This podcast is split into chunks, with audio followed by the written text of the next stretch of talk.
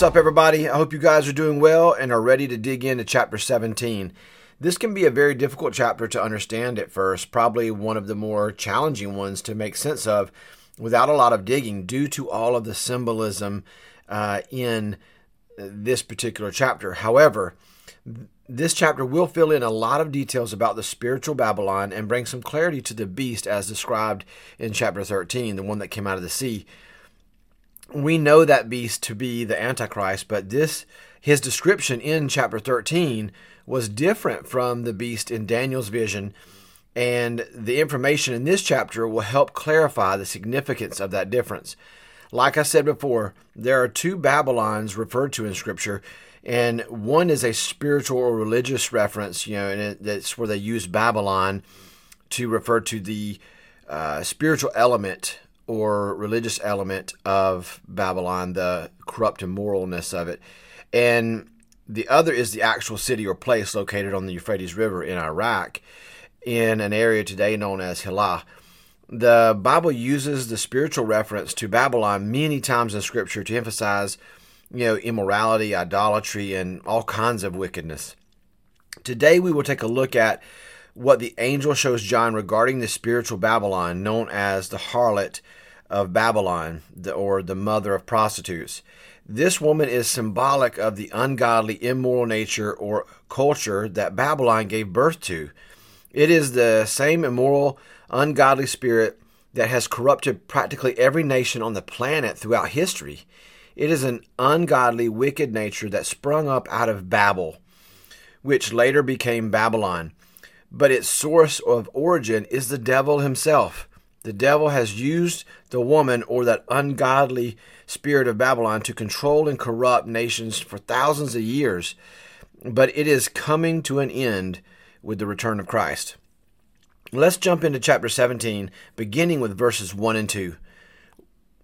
One of the seven angels who had the seven bowls came and said to me, Come, I will show you the punishment of the great prostitute who sits by many waters with her with her, the kings of the earth committed adultery, and the inhabitants of the earth were intoxicated with the wine of her, of her adulteries. Babylon represents complete rejection of God and his ways. Here she is referred to as the great prostitute. Also, when it says the kings of the earth committed adultery with her, and the people were intoxicated with her adulteries, it is referring to spiritual adultery. Now, I'm sure there was plenty of real adultery going on, but John is referring to spiritual adultery. That is unfaithfulness to God. We are His creation, created for His glory. We belong to Him. And when we are unfaithful and worship other gods or put other things before Him, we commit spiritual adultery against God.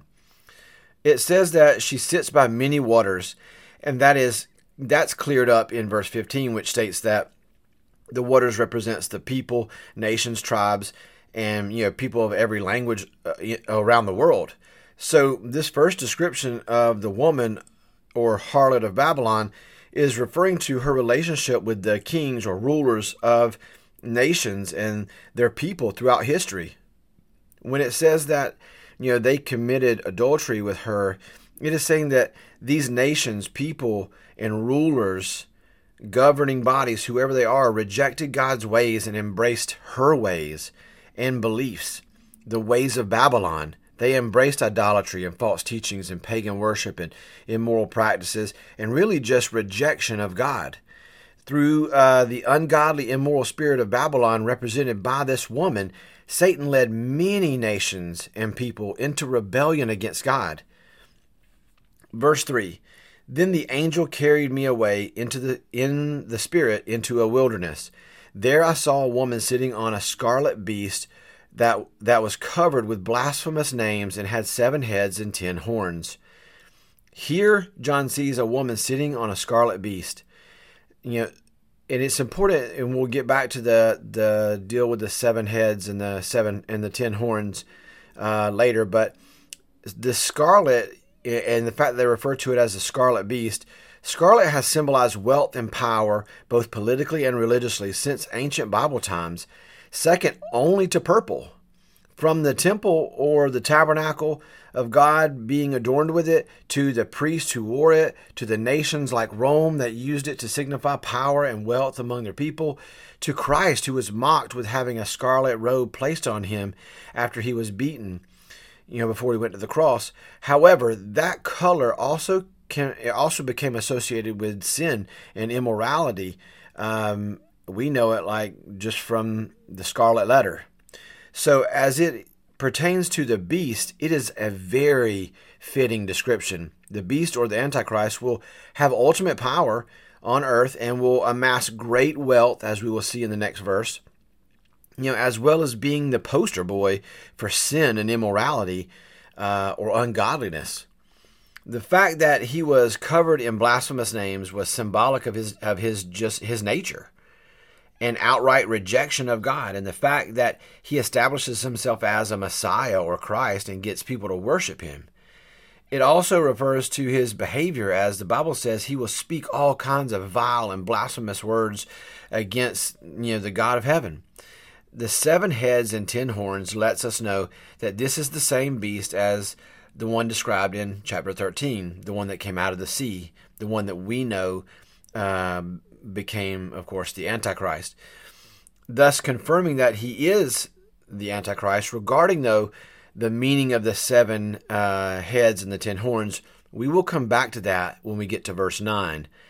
Um, now, moving on, verse 4 the woman was dressed in purple and scarlet and was glittering with gold, precious stones, and pearls.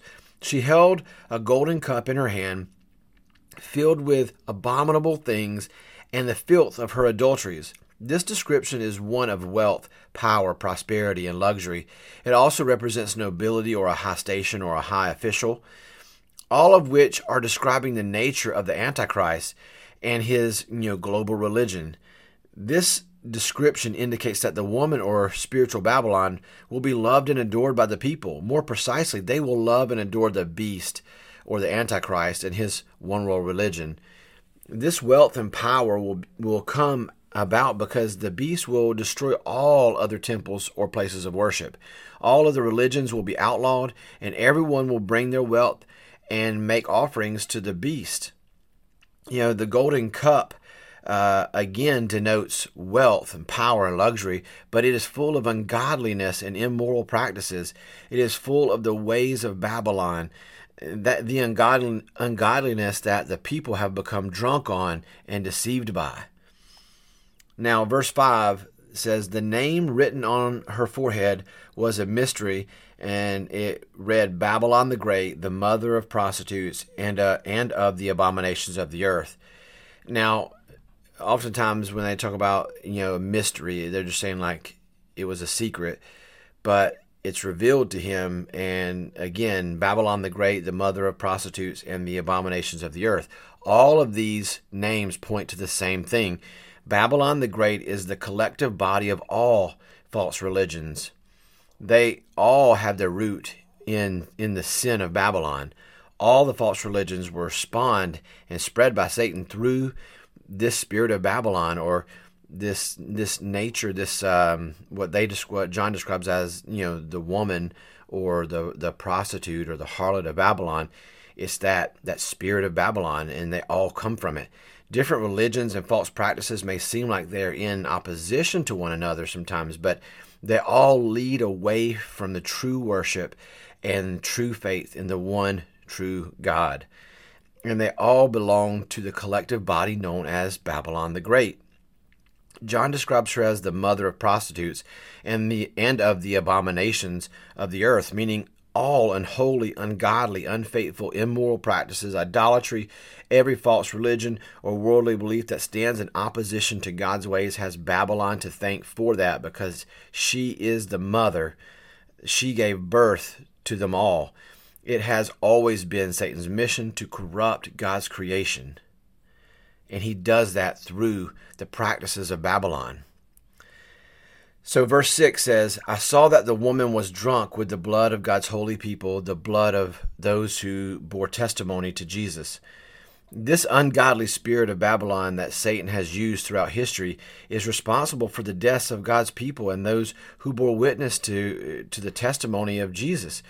The woman is you know is drunk on the blood of God's people. The spirit of Babylon has you know has relished eh, over you know relished and indulged and been you know joyful over the fact that they've shed the blood of so many believers.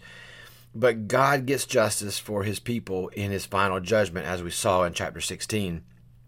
And it's important to note that, you know, what this is really kind of showing you is that the wickedness, um, and not just the devil, but the, the, the spirit of Babylon, so to speak, this this spirit just enjoys and and relishes the idea of of killing believers and shedding the blood of of believers.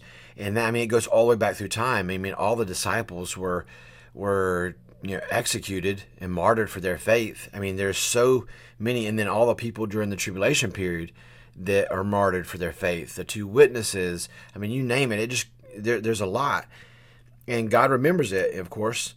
But you know, moving on. Okay, so what we see here is that um, when it comes to to the spiritual Babylon and everything that it's describing in this particular first part of this chapter is all trying to set the stage to show you you know we've we've listened to all the judgments uh, the seven bowls but this is now showing you a different aspect that's going on while those judgments are happening and it's laying out who this spiritual Babylon is and what they mean by, you know, the harlot of Babylon. And so I hope this all makes sense to you.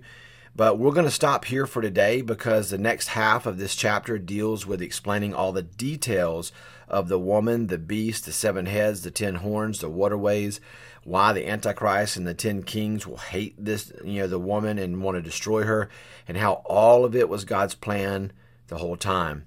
Also, it will shed a little light on the end of chapter 16 regarding the comment about the great city. You know, I would love to continue and cover it in this episode, but it would make this episode go way too long. So join me tomorrow as we make sense of all the symbolism um, that comes in the second half of this chapter. And, you know, it truly is fascinating, and I'm in awe at how the things John wrote connect the past, present, and future in such stunning precision you know, the woman John describes here, the ungodly, immoral, religious, re, uh, immoral, rebellious spirit of Babylon, is evident all over the world. All the false religions, all of the rebellion and rejection of God and His ways, even the perversion of Scripture by churches that have been led astray and do things in opposition of the Word of God, it can all be linked back to the spirit of Babylon, the harlot of Babylon, that John describes it really makes me think about what do I put above God? Because those are idols. And that goes back to Babylon. When we reject God, God's will or plan for our life, or we have a rebellious spirit, or demonstrate unfaithfulness to him who to the one who redeemed us god is full of grace and mercy and forgiveness yes but the spirit of babylon and her ways can corrupt your faith if you're not careful and lead you astray, causing you to be a poor witness and bear no fruit. More importantly, her corruption could cause you to be a bad testimony for others who are lost.